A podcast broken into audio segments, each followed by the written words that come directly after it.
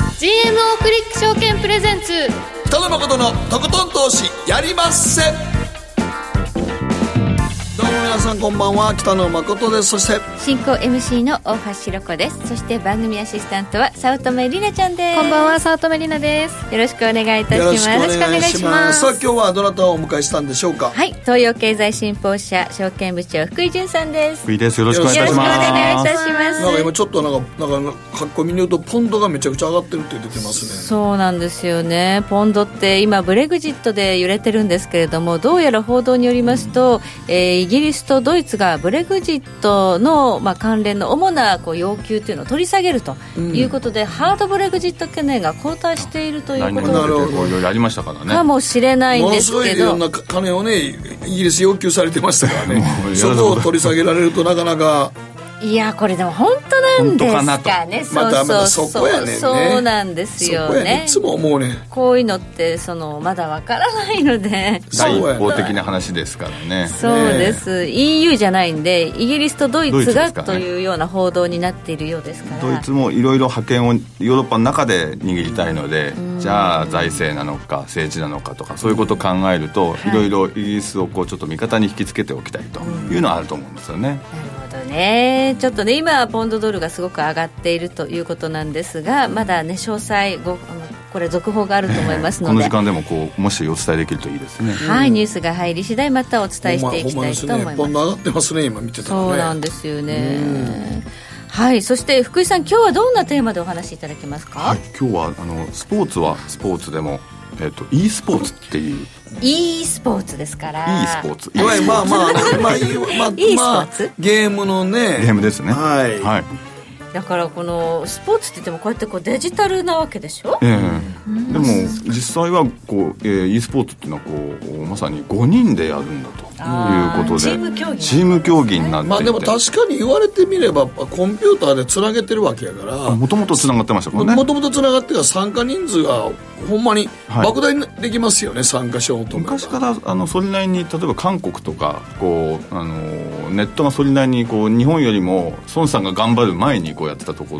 ろなんかがやってたんですけど、さらに最近は進化してということで、この間アジア大会でもこうあってと日本も参加しましたけども、賞金もなんかどんどんすごくなってるっていう話なのでそこら辺のお話を。はい。はい注目銘柄までいろいろとねはいご紹銘柄介まいでただければと思います、はいそして今日はもうお一方バーニャマーケットフォーカスと代表水上紀之さんにご登場いただきます水上さんといえば、まあレンジの水上ですからね、でも水上さんが来られる時ってうちの番組の時大体動き出すんですよねそうまあ、というかまあまあ水上さん来てもらったってことは動いてほしいっていう我々の願望でもあるんですけどね そうそう動いてほしいからそろそろ水上さんにそうそう声水か上けさんにまずはじゃあポンドからはといいうことです水か上さんにこはうい降臨してもらおうということですすねでにポンドが動き始めましたよみたいなそうですね はいということで、えー下半期ねあのどういう相場になっていくのかどのように乗り切っていったらいいのかということを水上さんにじっくりそうとだね解説い気ただがきつけば9月ですからねますよそうや本当におめでとうございねますなんか今年の前半というかもうほとんどこの半年動いてないですからね結局この数ヶ月なんか2万3000円日経平均は日経平均は何回か4回ぐらいでしたっけ4回ぐらいチャレンしてジしてもやっぱり超えていかない終わり値ではそうですね超えずと超えないというところですねはいはいそして今日の皆さんからの投稿テーマは今あなたが行ってみたい国都市はどこというのを教えてくださいりなちゃんは化粧品コスメということで韓国韓国ですまあ私はもう化粧品というよりは韓国行ったらグルメかなと思いますけどね焼肉肉を食べる焼肉肉を食べるかな、ああちょっと腹が減ってきましたねこの時間でも帯にまなるあでもあとねのあんまり昼間から韓国の焼肉食べてうろうろしたら韓国の人に嫌われますから ね僕前目立僕前ちそうですねいや目もう立ちます逆にねあの本当にね食べ過ぎたら結構な匂いしますからねあの本当うん僕生も最近ニン全然全然行ってないから言っあてれなないんでですすけけどど私あ昔はのもでも韓国の空港降りた途端にキムチの匂い本当しまししまたしかたらねしました確えかにはいはい、もう大阪の鶴橋の駅に立に立つとあの匂いだけでご飯にあい食べれるって言われるぐらい匂いしましたからね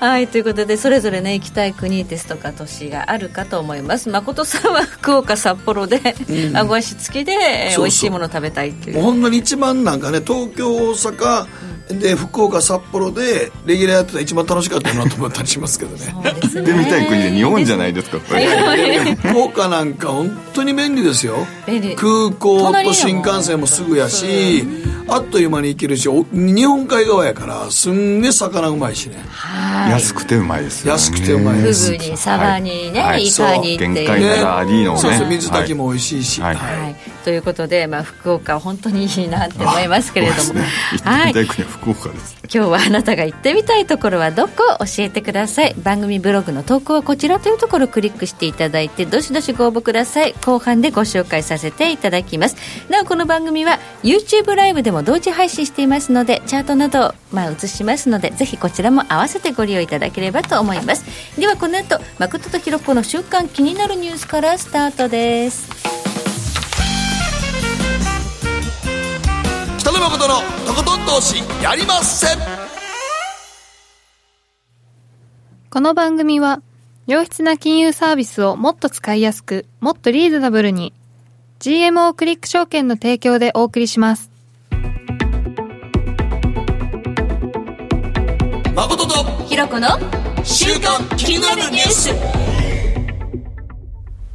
さて、ここからは、誠とひろこの週間気になるニュース、今日一日のマーケットデータに加えて、この1週間に起こった国内外の気になる政治、経済、ニューストピックスなどをピックアップしてまいります。さあ、まず今日の日経平均です。今日は116円7銭安。2万2580円83銭で取引を終了しました。2万3000円の大台をまあタッチしたんですけれども、結局、だらだらだらっと今崩れてきて、2万2580円と。昨日のでもあの関空のあれはちょっとインバウンド銘柄にちょっとショックでしょうねちょっと冷や水というか、えーはあいれなんかもうすぐなんか再開するようなことなんかニュースで言ってましたけどとてもじゃないけどあれ見てるとそんな簡単に関空開けないでしょうそうですね、再開のめどが立っていないという報道ですけれどもね、現状で。あだのってまずタンカーがぶつかったとこではい陸のことになってしまってるでしょ、はいでまず海の海水があそこあんだけ浸ってしもたら、地下の多分電気系統かなりやられてると思いますので管制塔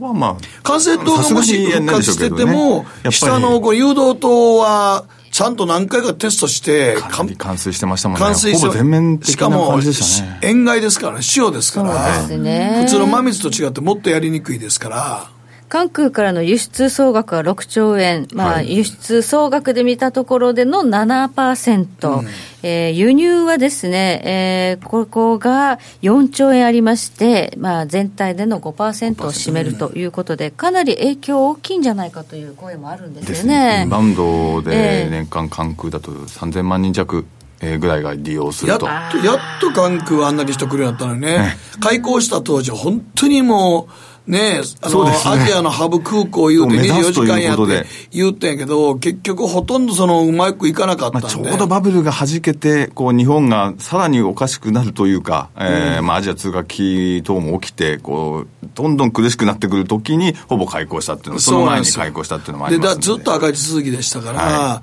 でも最近やっとね、インバウンドで日本が、まあ、円安になったところで海外からのお客さんと LCC か、でどんどん来てって感じですそようね。ですよね、はいだから関空拠点やったんですけど、ちょっとこれ、しばらくちょっとあの映像で世界で流れたとろ、かちょっと日本に行こうという気にならないですかね、あそこはね。キャンセル結構出たというこいとや、それで。は出るでしょう。うんっていうか、まあ、受けられないと思いますよ、やっぱり。中小期ではいいと思うんですけど、でも今日なんか後世がやっぱり、あの、東証一部でこう、そう、えーかなり下がってたりとなんかか。海外勢が来て、はい買う化粧品銘柄ですね、でイすねンバウンドま銘あ、柄書き込みでですフよァンね券。も売られたって書いてましたから、はいそうでしょうあーねね物流系今日今日はだからの日こと経下げたのはやっぱ関空の影響でしょうね、あれね。今の銘柄結構売られてしまいましたんでね。今日はあのまさに台風とそれからもう一つ二つの T っていうことを言う方がいらっしゃいましたね、はい T もう一個台風が T で台風が T ででこと立てるだっていう立てる立てるがちょっとちょっと駿河銀行の件がまだ傷が言えないのでです、ねはいあなるほどこれが、えっと、3ね日連続でストップ安ということだったので、えー台風もまさに関空台風というのもありましたけども、えーこちらのこう建設系の建設おーものもちょっとやられたということで、相場を冷やしてしまったということで、そうですね。 2つの地位とということいでうすねことですかね。ただ、まあ、あの、日経平均、大崩れというはいわけではなくて、レンジですからね。まだレンジの中に、まあ、えあーあくまでもレンジですけどね。はい、はいあのテクニカル的にはあの少し長めで見ると26周線が例えば2万2300円台ぐらいにありますので、今日はこう180円ですもんね、ということでいくと、えーそんなにということですしそれから、えーこれからあの水上さんに、えードル円の話とか為替の話たあのたくさん伺えると思いますけど、ええはいドル円もあのお特にこうトレンドが壊れたわけでは崩れたわけではないということなので、えーテクニカルだけ見るとまたそんなにというところだとは思うんですけどもあね。とね、マザーズとか中古はい型が少し元気になってきたそうですなっねてい。うあのの、ちょっとはね、、えー先日お話しした時にはヒヤッとしましたけど、えー日本国内の方のお投資家がということでいくと、マザーズ、ジャスダック、ここら辺は、ええあの、この2週間ぐらいで見ると、えー少ししっかりしてきたなと息いをう吹感きじがあ返しりまたすね。感じあるので、あとは本当に息吹き返したから、まあ、とりあえずそこを、一旦のそこを打ったかはらい。あそ こね、息吹き返したまだ息吹き返すまではちょっと的に上がってないけどっていう、まあ、とりあえずちょっともう、あの、とりあえずと下げ止まったとこには来たかなとはいいう感じやね。ああとは海外勢が戻ってきてくれればっていそうですね。こういうところなんでしょうでけどもね今、でも機関投資家の人はどうしてもやらなあかんけど、個人動いてないでしょうね、今ね。動けないんですかね、やっぱり動かない方がいいのか、あのやっぱり米中うーのとこらへん、やっぱり、そう、今日またほんで、はいアメリカとね、カナダの話し合いが、ナフタの話し合いが、最高賞のそうですねね、あんま再り開ですけど、まああんまり前進んでないですかまあ、ら。無理、カナダも無理しなくていいような、そういうニュアンスも伝わってきまだから来すし、週、メジャー S q やもんね、ほんでまた。そうですね。そうですはいね。はい、ということで、まあ、ダウなんですが、昨日は12ドル34セント安、2万5952ドル98セント、まあ、150ドル安ぐらいまで行ってからの12ドル安までの下げ幅縮小なので、そこがタイとは言うんですが、やっぱりこの通商問題はあるということと、あとちょっとやっぱり新興国が、ね、影どうして響もですが、ね南アフリカはリセッションに陥りました、四六の GDP はいマイナス四半期とい0.7%うことで、はい、2四半期続けてはいマイナス成長ということが、カナダどっかで、あれやね、金利60%ぐらいつけたね。アルゼンチンか。あアルゼンチンアでルすゼンチンかアルゼンチン下がりましたね、はい、エソ安が止まらないとあ金利は上がりましたね、はい、はいはい60%って何やろとですからまあちょっと大変ですね、はこい、この新興国安というのが止まらないと、引いてはゆくゆくはアメリカにも影響を及ぶだろうというふうに言われてますからね。アメリカはいいと、であの発表になった ISM の指数もあの全く問題なかったとねえいうこ ISM とよかを、ったね強い強いということなんですけども、やっぱり、えー例えばそのマーケットアナリストの、金のあのマーケットアナリストの、えっと豊島さんとかおっしゃってますけれども、はい豊島さあちこちでやっぱりこう、なんか異音がすると、こうなんかちょっとこう、キーキーみたいな、こういろんなこうなんか変な音がすると。共和音ですね、はい、トルコの音だこうアルゼンチンの音だと、アメリカはこういいんだとでお金もこう吸い寄せると、でも米中だ何々だということで異音がすると、これがもうそろそろちょうどリーマン10年ですので、えー何かなければいいかないいなっとていういいなというような話で9月いよいよあれですねトランプさんとこの後ナフタがカナダで終わると今度はいよいよ日本ということが来ますので日本ですやっぱり自動車あのトヨタのトヨタがやっぱりちょっとトヨタの株価見てると下値にこう、下値を割ってこなければいいなという感じですね。やっぱり今日の6711円は8月21日の6696円、ちょっとこう見据えた動きになってるので、それ割っちゃうと3月安値がちょっとなっちゃうみたいなことだから、まあ確かにね、はいその通商問題控えているということで、自動車関連買いにくいというのはあるかもしれないんですが、はい今回のでも、あの買い替え需要、結構起きるんじゃないかっていう指摘もありますけどありねま。すそれからあとは、えっと、台湾の半導体の銘柄ですね TSMC はじわーっと上がってきてますので、やっぱり複眼的に見た方がいいのかもしれませんね。こうはいではここで、りなちゃんの1週間で注目していたニュース、なんかあるでしょうか、今週は2021年卒から就活ルールを廃止すべきと日本経済団体連合会会長が提案したというニュースなんですけどこれっていやこれはだからあの、はい経団連の会長が、はいまあ、今までも学生さんのなんか青たがりの戦争だったりとかやってたんでちゃんとあの時期決めてたんやけどでももともと経団連がそんなルール決めるのおかしいんじゃないかと、はいっていうのは経団連に入ってないような外資系とか中小企業はもっともっと早くからやってたりするじゃないやっかてと、まはいだからなんで経団連だけこんなことやってもうそれいちいちもうそれ個別の企業で就職活動を決めてくれみたいなことを言ったんですよね、はいまあ、あの中西さんはあのちょうど経団連の子で、えーなられてで日立の方ですねもともと日立の方ですはいね、で国際派でもいらっしゃって、やっぱりいろいろこう常にこうなんていうか国際派として、えー日本の問題点とかよくあの分かってらっしゃるので、少しやっぱりあの他とあの今までの方よりは今までのちょっと方がちょっと軽量だったので、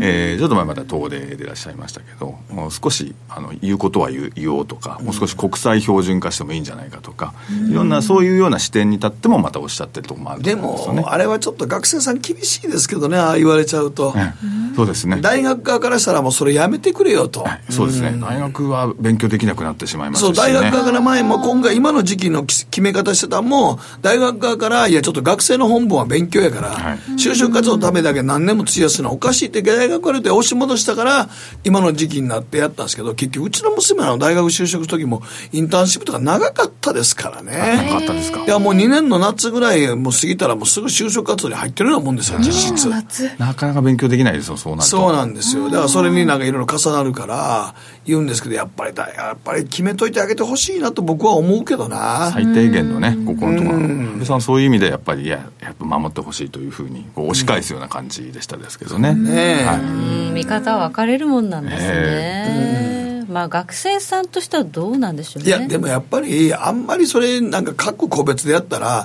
自分の本命に行きたい会社がすごい遅いのに、こっちで受かってしもったら辞めるって言えないし、あっていうのがあるから、やっぱバランスを、はいなるほど、ね、内定を何個取るかっていうところで、俺ほんまは、ちょっと待って、このき、俺が一番行きたい会社ここやねんけど、ここ遅いよな、みたいになって。じゃあさっきにやってるとこでやっぱり、でももういいじかゃあとかって。企業も早めにこう確保したつもりでも辞退されるリスクが増えるってことでもあるんです全部一律にする必要がないから、まあ、二元的か三元的にこうそういう枠で普通に取る人たちと、それからやっぱりもうどんどん1年生が取っちゃえみたいな、そうだ、外資は、うん外資は大体そうですからね。全部撤廃しないでもいいかもしれませんねそういう意味では。はい以上誠とひろ子の週刊気になるニュースでした北野誠のとことん投資やりまっせやりまっせって何語ですかさあエミさんどうしたの僕最近考えてしまうんです毎晩月を見上げるたびに僕の将来はどうなってしまうんだろうって同時に思うんですこの虚しい気持ちに寄り添ってくれる女性がいたら好きですで、よくないシンプルにわかりやすく。GMO クリック証券。バカモンお前は周りが見えてないまた怒られちゃったよ部長の前歯に自分勝手にするな大学生のノリはもう通用しないぞはいノリをどうにかしないとまずいですねあ部長、歯にノリついてますよ。もっと楽しく、もっと自由に。GMO クリック証券。すると川上からどんぶらこどんぶらこどんぶらこって何桃が流れてくる音だよじゃあかぼちゃはこ天ぷらこ天ぷらこかな鳥は唐揚げこ唐揚げこおやすみ置いてかないで頑張るあなたを応援します。GMO クリック証券。北野誠のとことん投資やりまっせ誠さんより私についてきなさいわかりましたさて、ここからはマーケットフロントラインです。今日はバーニャマーケットフォーカスト代表、水上紀之さんにお越しいただきました。こんばんは。よろしくお願いしますよろしくお願おめでとうごいしますざいますレンジの水上と なということで、昔は水上さんが出ると、えーその後にレンジブレイクするなんていうね。どっちかにレンジがブレイクしていくって感じですもんね番組アノマリーがありましたけれども、早速なんかポンドが動いてますね。でこれですね、あのまあ、すごいディーラー的な話なんですけど、実は先週の金曜のニューヨーククローズと、今週の月曜のシドニーの間で、ポンドドルってまだ開いてたんですよ。あ、そうでしたか。で、まあ、さっきのそのハードランディングがどうも遠のきそうっていう話ブでレグジットブのレグジねッ、ト交すね渉で。はい。でまあ、それは理由で、まあ、言い訳であって、結局、今週に入ってからもうかなり売ってたんですよね。で、それがそのニュースが出て万歳して、で、窓埋めをしたところで、多分これで終わったと思います。あじゃあこのまま、うんたただただしだから落ちるんじゃないですよあー多分高止まりしちゃうでしょうね高止まりしちゃうあー要するにショートが切って買い戻しただけなんで踏まれたっていう動きですね要るに今ポジション的にはチャラになってますから、はいチャラになってるとこ売ってもまたショートになるだけなんで下がらないんですよね、だから高止まりしてなずーっとハードランディングのとこで売られてたんが、そのニュースでみんな買い戻さざるを得なかったわけですそうね。ですねうん、はいはいどうですかってバーンと跳ねあほんでロスカットで跳ねちゃったってことですね。ただまあ、そこからだからこのニュースの精査していかないと、売る売れへんもわからないですそようね。ですね、まあ、その前にもうマーケット自体がもう傷んじゃってますから、はいもう万歳状態なんで、ちょっとやっぱり言えるのに、1日はかかるんじゃないですかね。うんポンドドルが大ね体こういう時って、まあ、ちょっとレベル売りでまた売ったりなんかすると、またマーケットがショートになって、もうちょっと踏み上げたりする時もありますけど、まあ、それはあるかもしれないですね。はい、ポンドドルで1.2968、そして今、ポンド円では144円90銭台まで、一気に上がりましたね、これね他のユーロドルなんかも引っ張られてますし、もうドル円もなんかびっくりしちゃったそうですね、クロス円がやっぱりポンド円の上昇につれ高になったかな、とはいえ、まだレンジっちゃレンジですからあね、ドル円ドル円ですかドル円はドルもう絶望的だと思います絶望的 もう今回はですね、ちょっとそのもうレンジの水上役場たる、まあ、スーパーレンジになるんじゃないかスーパーレンジ。新しい言葉もうずーっとこの辺りはずーっとこんな感じですになるんじゃないかなという、まあ、ちょっと締めっぽい話をしに来たわけなんで すけど、動かないですか、これ。えこれからね、あのあの年末に向けそうでて、年末に向けて、まレンジあ、あのレンジ、まあ、スーパーレンジって言ってもあのああんまりあの長く、にまあ、2か月間ぐらい、うん。 2か月間ぐらいあのスーパーレンジ中が続間く選挙ぐらいとまでですね。ですか。ええでまあ、その話を今からちょっとさせていただきたいと思いますけれども、はいまず最初にですね、えっと、すまずチャートの、えっと、ユーロドルの冷やしの8月相場ですね、これから見ていきたいと思うんですけれども、はいえーまあ、今年の8月っていうのはですね、まあ、8月の大体10日前後にですね、あの、まあ、新興国通貨売り、特にトルコリラの話が出てですね、まあ、それから、あの、米中、米中の貿易摩擦の話が出て、で、それで、まあ、みんなびっくりしちゃってですね、えーまあ、まあ、ロングが投げて急落したわけですね。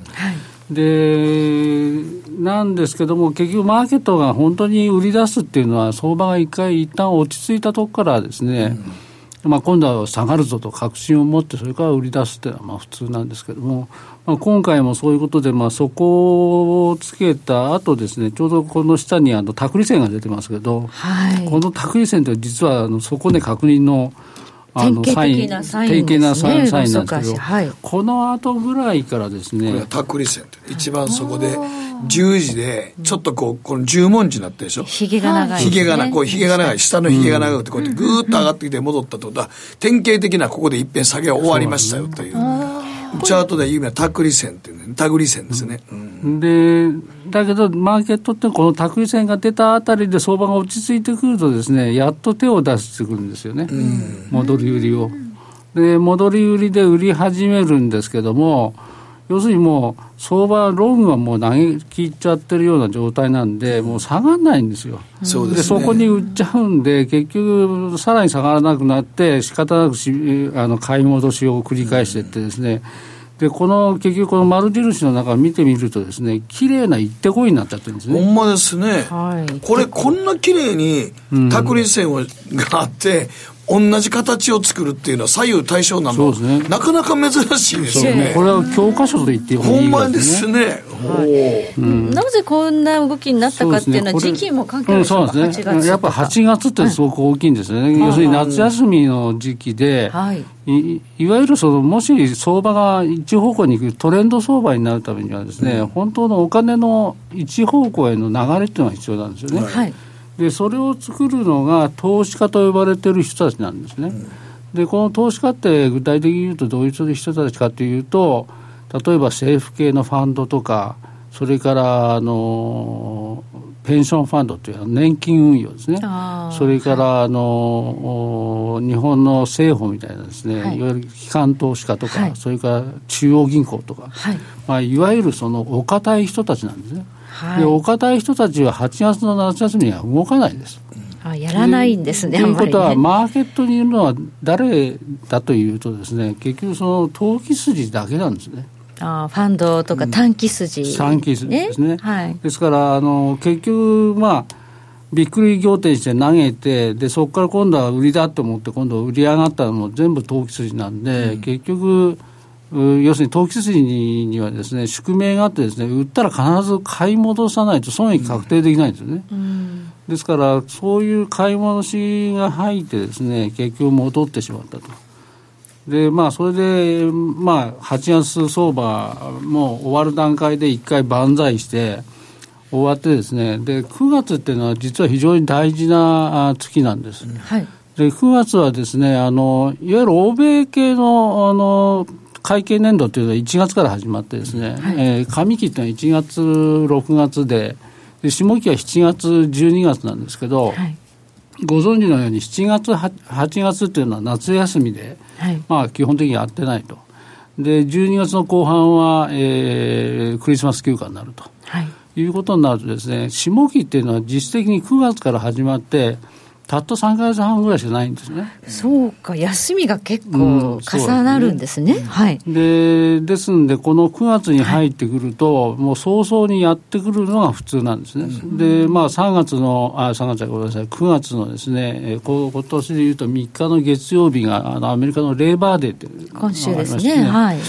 でこれの終わった翌日からアメリカの学校は新,、えー新学期に入新年度入りですね。るでまあ、えーファンドマネージャーという、まあ、運用担当者もマーケットに戻ってくるとはい。いうことで本来であればこの早ければ9月の最初ぐらいかあるいはまあ遅くとも10月ぐらいからトレンドができてくるというか、投資家が動き出すんですけども、実は今年はご存知のように、11月、確か6日ですよね、あのアメリカの中間選中挙が間選挙ですね。はい。そう中間選挙があるっていうことは、その結局、投資家はですよです、ねその、それまで投資判断が下せないんですよね。あおーだから結局その投資判断ができないということはつまり動けないとあ。はい。で動けない中で残されたのはまた投機水だけだとえーじゃあ、本当にその政府系ファンド、年金政法さんっていうのは、あんまりこれ、出てこない可能性があるってことですかこの9月10月は多分出てこないとで思もいます今年でも前半ここまでのね、あの、9月、8月の終わりまで、動いてはれへんでしょ、さほど。さほど動いてないですよねねだってこの今のレンジでどこで儲けたはんのかなと思います もん。でも2月のビックスの時は、大体やられてるでしょうから、うんだね、だから結局、やられた後2月にやられて3月ぐらいから、3、4、5、6、7、8、5ヶ月ぐらいは、5、6ヶ月はほぼ動いてないような状態でしょう。まあ日経平均ね。という中で、本来なら、えー9月からは出てくるはずなんだけれども、中間選挙というのが、えー邪魔をしている、うんそとうでいすうことですね。まあ、それ以前にその、今、やっぱりマーケットとしてはですね、ままだやっぱりその、えー新興国通貨安と、それから、えーと米中の経済摩擦というもん、あ貿易摩擦ですねの、という問題が、まあ、二大テーマとして、これをネタにどうにかしたいということで、やっぱりどうしてもその売りから入るということを繰り返してるんですけども、結局下がらないと。となると、そこに投資家もいないということになると、結局、自分で買い戻買い戻してしか ない、結局戻っていくと。それうんがレンジなんですね。うそうですね売ってもすぐにもうあかんわ、下がらんわと思って、あもう買い戻したら結局また戻って、同じような位置をずっと続けてるってことですね。これがじゃあ中間選挙ぐらいまでは続く可能性があっそうて、でじゃあ中間選挙前後はどうなっちゃうえーとですね、資料次のですね、はいえーとドル円の週足のですね、2016年の9月、10月っていうのを見たいと思うんですけども、はい2016年っていうのは11月に何があったかというと、アメリカの大統領選挙があったんです ?2 ね。年前の大統領選ですね。まはあ、い、下馬評ではそのトランプ氏がまあ大統領になるとその奴隷は急落するだろうっていう話になってて、実際どうなったかというと確かに104円から101円ぐらいまで、まあ、突然落ちたんですけれども、はい東京市場だけですねそう。ですねでそこからですね今度118円まで急上昇してるんですね。そうでしたこれすごい上猛昇で烈しなたこここここで降りてここまで来てるからね、こう本来あのトランプさんになったら下がるって言われてたのに、そうトランプ大統領になったら100円悪い言われてたのにね、逆にいっちゃったのねこれねで、まあ、あのどうしてもですねその、えーまあ、これなここ、この急騰の段階で投資家が出てきたと僕は思ってるんですけども、ただ投資家もこれ、前向きというよりも後ろ向きという、まあ、もっとはっきりとロスカットじゃなかったかというふうに見てるんですね。というのは、その後の流れを見てみると、買い戻しが一巡した後はですね翌年の4月ぐらいに向かってですねだらだらと下がってるんですね。確かに、はいですから、要するに買い戻すだけ買い戻したら、もう相場を支えるものがなくなって、まあ、緩んじゃったという相場だったと思うんですね。でまあまあ、それはそれとしてですねその結局そのどうしても大きく動いた時っていうのはそそこに目がいってしまいますけども、その前のこの丸印印をつけているところをご覧いただきたいんですが、はい結局この、その前の大統領選の前、えー9月、10月ですね、これ、丸印の中がそうなんですけども、結局、レンジなんですね。 で、これ、ドル円もそうですし、それからユーロドル、はい、次のページにユーロドルがありユますーロドルですね。週足これも大統領選の前の週足これもレンジですねそうですね。えー5月ぐらいからなんかレンジのような感じしまそうすけでどすね。ずねーっとレンジだったんですね。そうですねこれはいで、で、まあ、ユーロ円もさらにですねじゃ、レンジで。ユーロ円のチャートもご用意していただいていますこれもそうですねこれも6月ぐらいからレンジですかねはいまあ、ということでですね結局その、まあ、さっきちょっとお話ししたようにやっぱりビッグイベント下期のビッグイベントである、まあ、今回でいうと中間選挙はいまではですねあの投資家は動けないと動けないイコールレンジになっちゃうと。スーパーレンジですスーパーレンジになるだろうというふうに、えってことはこれからも今年ねでもなんかもう過去機関投資家とかも本当に今年儲かってないと思うんですよ儲かねってないねだからこの9月10月11月で何らかの動きをしなければ運用できない形で終わる1年じゃないですか、特に2月ぐらいで結構損してると思う損のしでてますねね、うんじゃあこの中間選挙の結果を受けて方向性が出ればみんなそれに乗るからものすごいエネルギーになる可能そ性れはあはると思います、だからあの2年前の大統領選挙の時もかなり大きく動いてますから、まあ、ただ、2年前は後ろ向きな意味で大きく動いてやったわけですけどうんロスも、カットまあ、という今かね回はその前向きに動く可能性もあるだろうと。うん結局そのトランプさんがうまくやってるということ例えば共和党が圧勝すればですね、えーすればそういうことでドル買いが純粋に買いで入ってくる可能性があるだろうと、まあ、最近やっぱりアメリカの景気自体えーまあ、株なんかも非常に、えーまあ、ファングなんかも株とかですねやっぱり順調ですので順調ですからね今うんだからまあそういう意味ではちょっとそっちの方向に行く可能性はあるんじゃないかなっていう、まあまあただまだ2か月もある話なんで、はいまあそれまではちょっとおまあ足元をもう少しあの固めていこうよという話でですね、結局そのレンジスーパーレンジをどうやって乗り切るかっていう話をちょっとしたいんですけども、はいえー、とスーパーレンジはですね、えー、と次のドル円の今月あ今年の週足のところを見ていただきたいんですけども、はいまあ、おっしゃる通りそのドル円なんかもう全然こ今年動いてなくてドルで円すね、週足ですねはいえーもう最近に至ってはもう2円レンジぐらいでしかないん でそうですねで、まあ、あのユーロドルなんかも動いてないと。こんだけしか動いてないからでもうだからほんまに110円から112円のこのこの辺の間だけですよね、うんだからまあこれはですねもう仕方がないというかですねここ,、ここにいくら傾注しても今仕方がないと思うんですけれども、あただ、いえー一筋の巧妙を見つけたんですけれども、はいそれは何かというとですねクロス円ですね。クロス円でこれ面白いんですけど、いその2年前の大統領選挙の時にですね例えばユーロ円で見るとですね値幅がですね、えー400ポイントぐらいしかなかったんですよ、はいユーロ円のね。はいでそれが、えー、と今年、例えば5月から連連時になってるんですけど、値幅がですね700ポイントあるんですね。ああそんなにありましたか、じゃあ黒線の方が動いてる動いんてでるんですすねねはいまあ、要するに2年前はですね動きとしてはそのドル買い、ドル売り、いわゆるドル中心の相場だったんですけども、おそれがですね今年はですねリスクオン、リスクオフですね、ですから、ユーロ買いとドル買い円買い買いが同時に起きるとかですね、はいドル売りとドあユーロドル売りとドル円売りが一緒に起きるっていう、いわゆるその、えー掛け算通貨ですから、黒線というのは、その掛け算でおあの値幅が大きく動いていると。ということなんで、まあ、ここで、えーまあ、黒線でやるのはいいんじゃないかなというのは思だいからますね動くときにドル高になると同時に円高になってドル高円高そうですねでドル安になると一緒に円安になってドル安円安、うん同じ方向に動くので、クロス円が、まあ、倍妙味があるっていそういうことうですねような考え方になるわけですそうですねね。おー確かにドル円の今の値動きから見るとユーロ円かなり動いてるなっていう印象、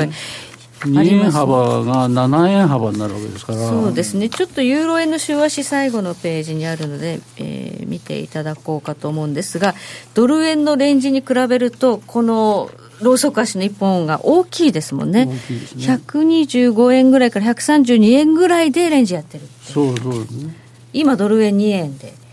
ユーロ円は7円、だったら、クロス円の方が面白いってことですね。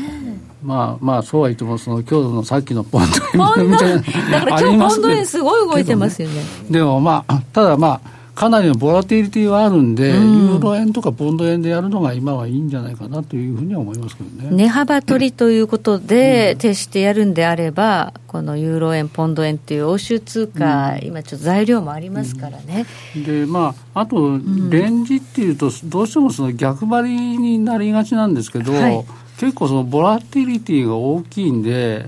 あのその短期のトレンドを取っていくような、いわゆるうんトレンドフォロー的なやり方、トレンドについていくっていう方方方法ですね、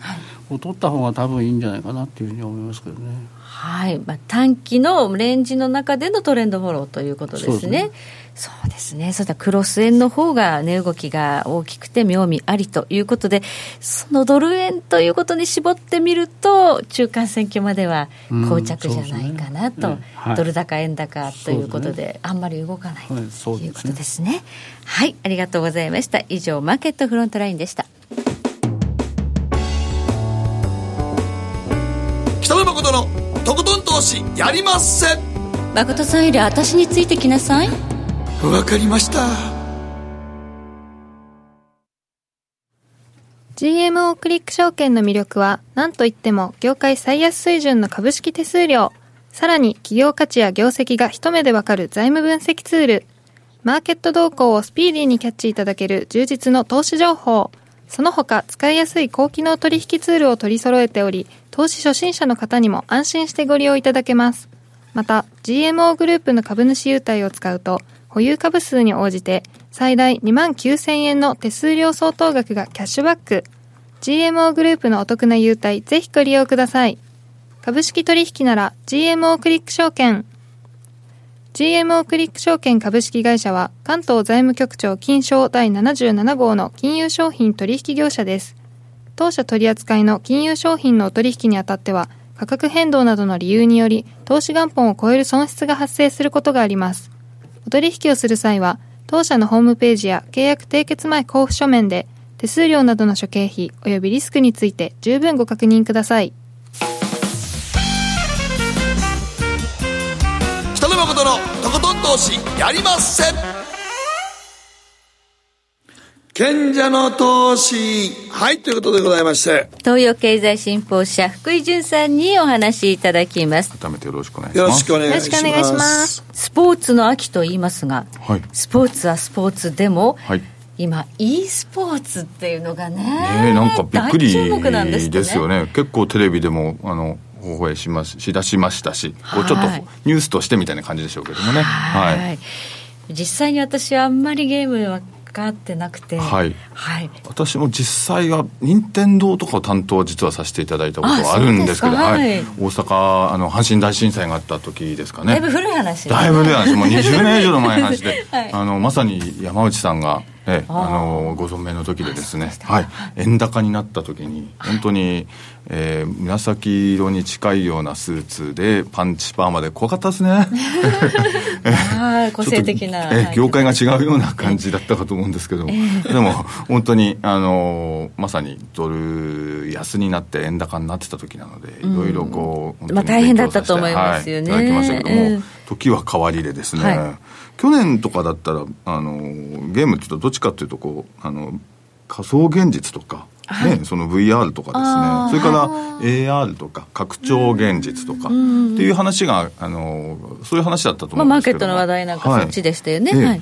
であの今はこうちょっと e スポーツということでたまたま、はい、あの9月うーたまたまということはないですね9月の20日から23日に、えーゲームショーが、え今年もあの東京ゲームショーということで幕張メッセでありますけれども、今年のまさにいい注目があ e スポーツというところですね。はいアジア大会で結構盛り上がってましたですもんね正式競技に採用されて、えーどっちかというとこう水泳の池江選手とか6つでしたっけ7つでしたっけ6つでしたっけ、金メダルメダルを取られ取てりましたはいはい MVP に選ばれてらっしゃいましたけど、えーその中で実際 e スポーツもやって、えー実際コナミのおーあれですかね、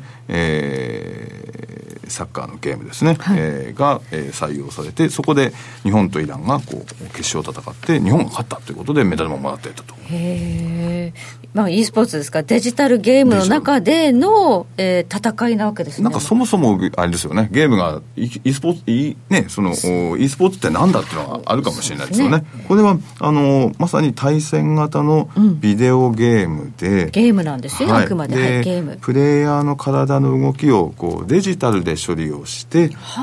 画面上で対戦すると。で実際そのえー反射神経とかテクニックとかそれから、えっと、チームメイトとの連携プレーが求められる一人で戦うんじゃないんですねもはういチームで対抗して戦う、はい。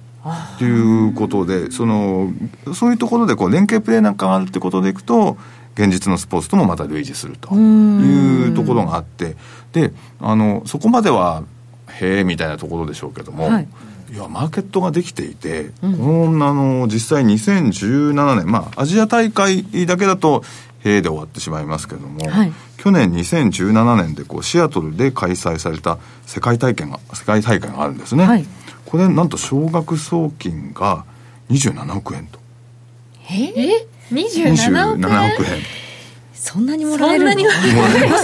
そこが急になんかやりたくなっちゃいますえっ よていうのはねねおよよっていうかえってだいうからすごいですよね。それだけ見て、27億円って言ったら、なんはかいだってゴルフの大会とかでもそんな出てないですからゴルね。フで優勝賞金まあ2億とかいやいや、 3億とかまあ海外ではそうですけど、日本やとそんないかない3000万とかですからねそう。ですよね。えーまさにこの27億で、えー優勝チーム、えっと、5人で構成するっていうことだから、はい27億のうち優勝したチームには12億円、えってことはだから一人2億4000 ,2 億4千ということですね2億いうことです一生暮らせますよね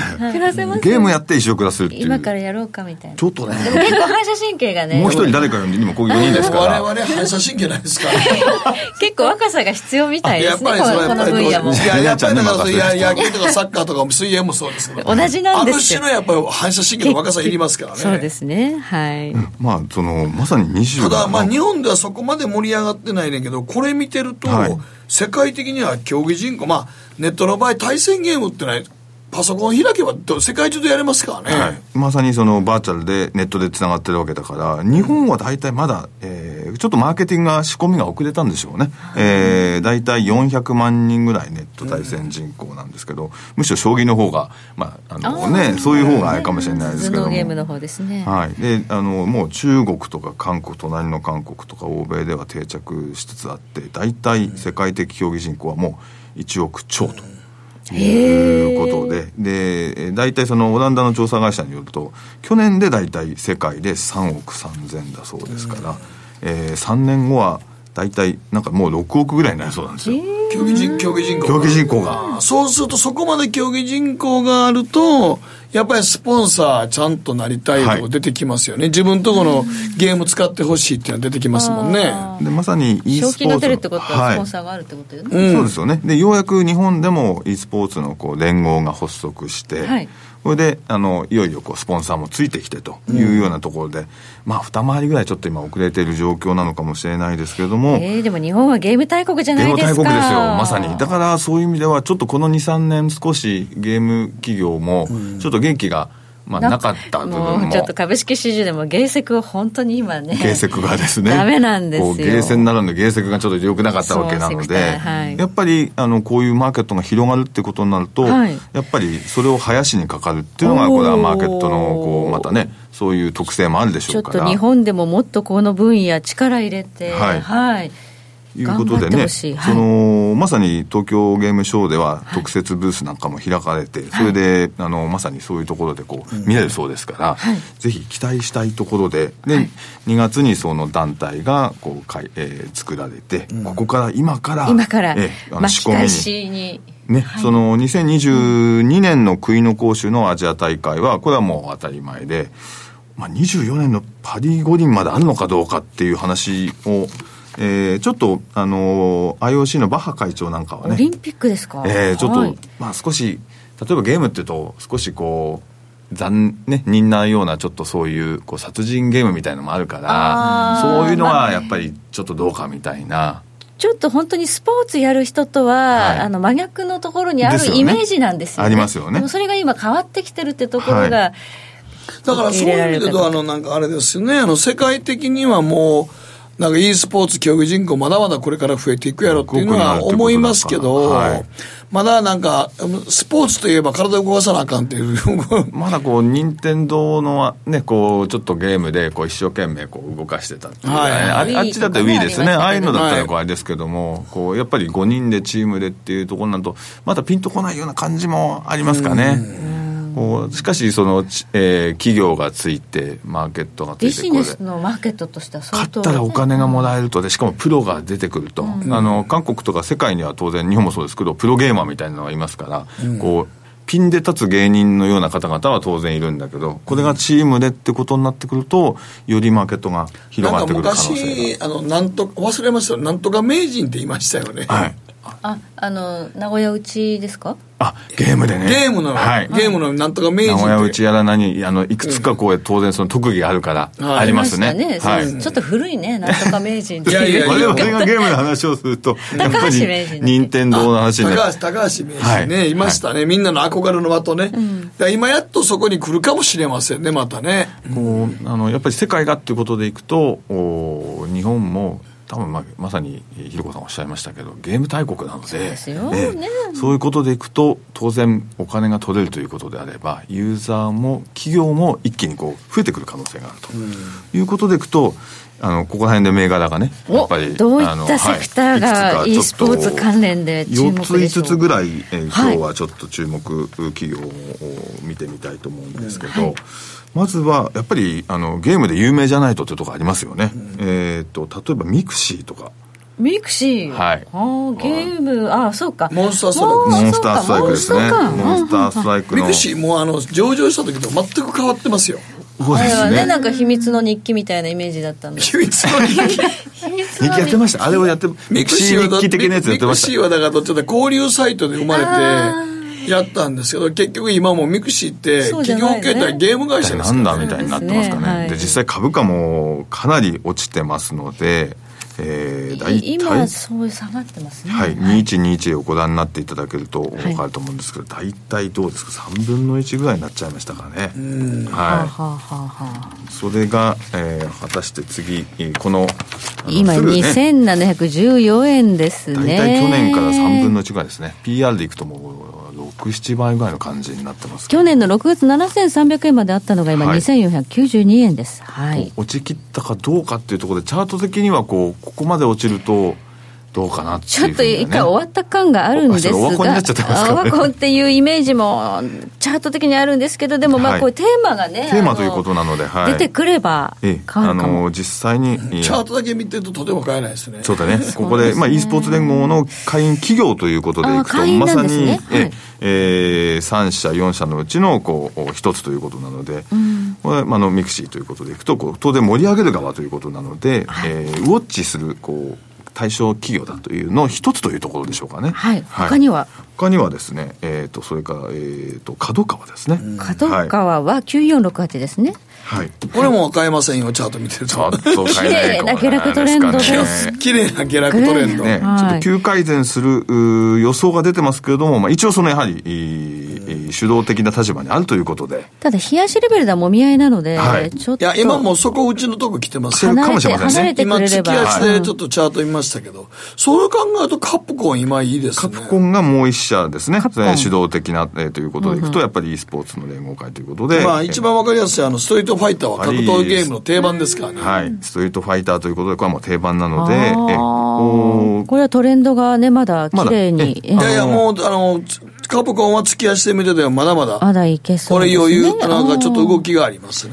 中国もね、この間その、おちょっとカプコンのゲーム関連でこう、まさに中国、今、ちょっとこう、党審査が厳しくなって、国としてこう党が審査するみたいになってきて、カプコンのゲームがちょっとそれ、犠牲になって株価がちょっと下がったようなところがありますけれども、えー、トレンドは崩れてないですね。 9697、はいカプコン、今2804円ですね。はい。はいそれからもう一社かな、はいえー地味な企業で、はい MCJ という6670の2部の会社があります、ね、 MCJ ですか。知ってらっしゃる方はあのあーマウスブランドとかあの、はいはいそういうので、ええそれからあのゲーム用なんかのまさにいいの高速処理にとあの特化した高速パソコンなんかであの知られてる会社ですけどもこれいいチャートですね。地味に最高うんこれはなかなか収益になってますね意外といいかもしれませんね、はいただまあ信用改ざんが異常に多すぎますけちど、ょっと多いかもしれませんね。この会社は e スポーツチームとスポンサー契約を締約あのまさに締結したりして、ええマーケットを今作っていこうというようないう形でこうやって地味ねまあに、、ちょっとあれですよね、この辺のゲーム会社も、はい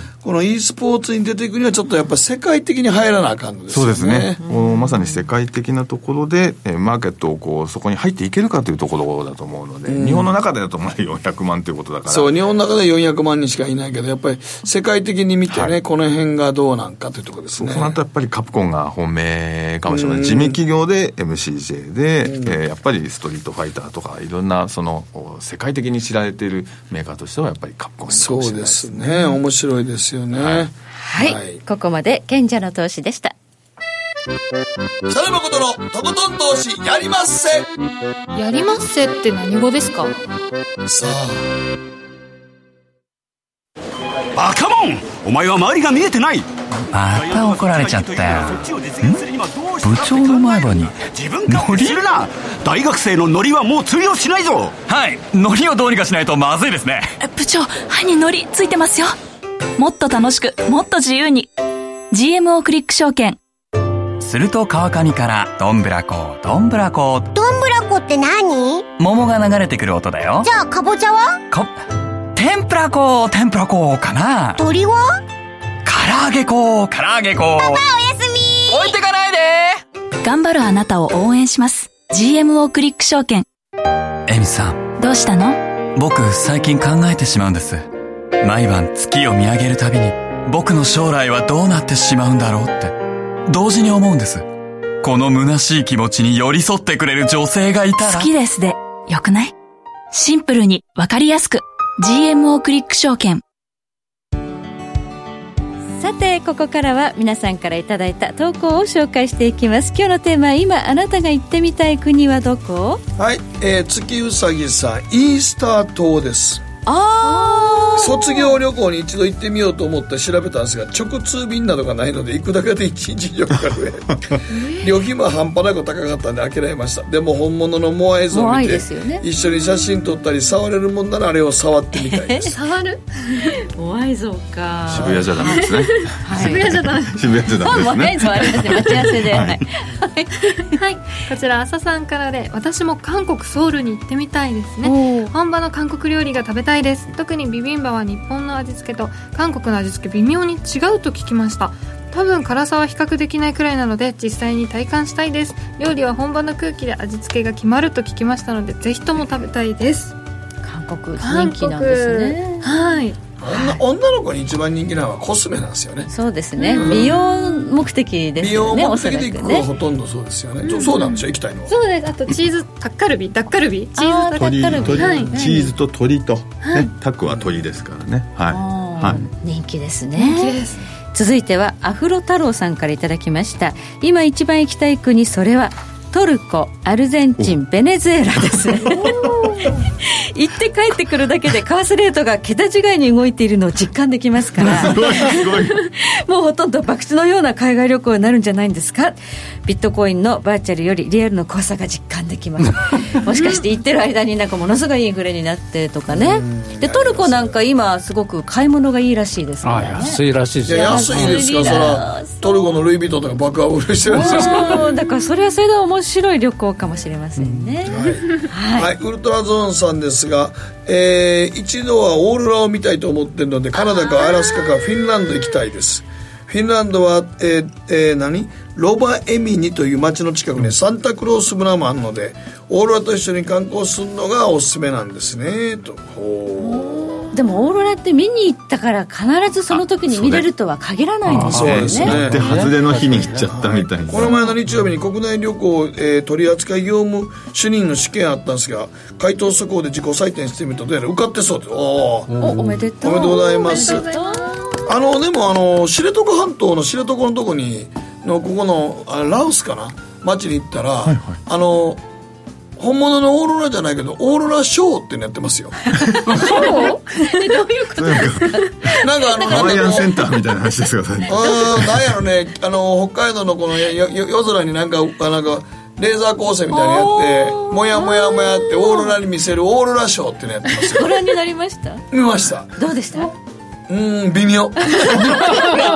微妙いつかは本物見たいですけどはいねみたいなはい旅費かけて行って本物本当に運よく見られるかどうか分かんないっていでうもとなんころかです結から構言いますがあれ1週間ぐらいオーロラ見れへんとか言いますけどそうですねねタイミングがタイミング良かったらすぐ見れるけどやっぱり気候とかのあれによるからねじゃあまず知床から始めようと知床のまああれどうはでしょうか必ず見れますよ必ず見れる必ず見れる知必床のオず見ーれロラまシすョオーーロラショーははいあと時計の針は11時26分回っています北野誠のとことん投資やりまっせ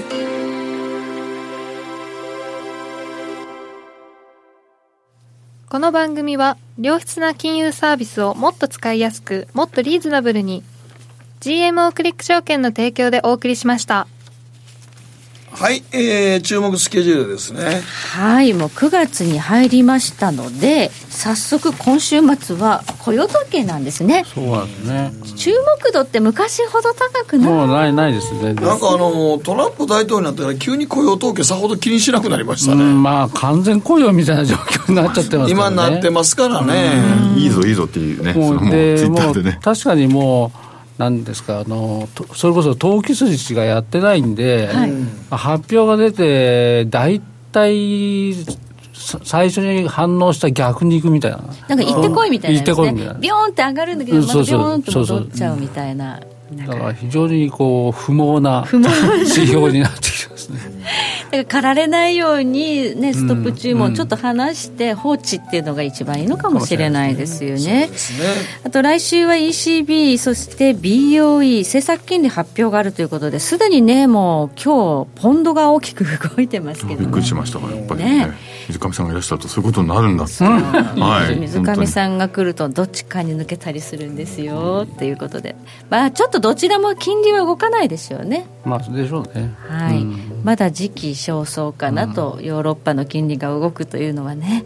はいということでこの辺りに注目この後引き続き延長戦でお二方交えてはいいろいろとお話伺っていきたいと思いますので、引き続きご覧いただければと思いますではここまで水上さん福井さんどうもありがとうございまあありりががとうごとうござざいいままししたた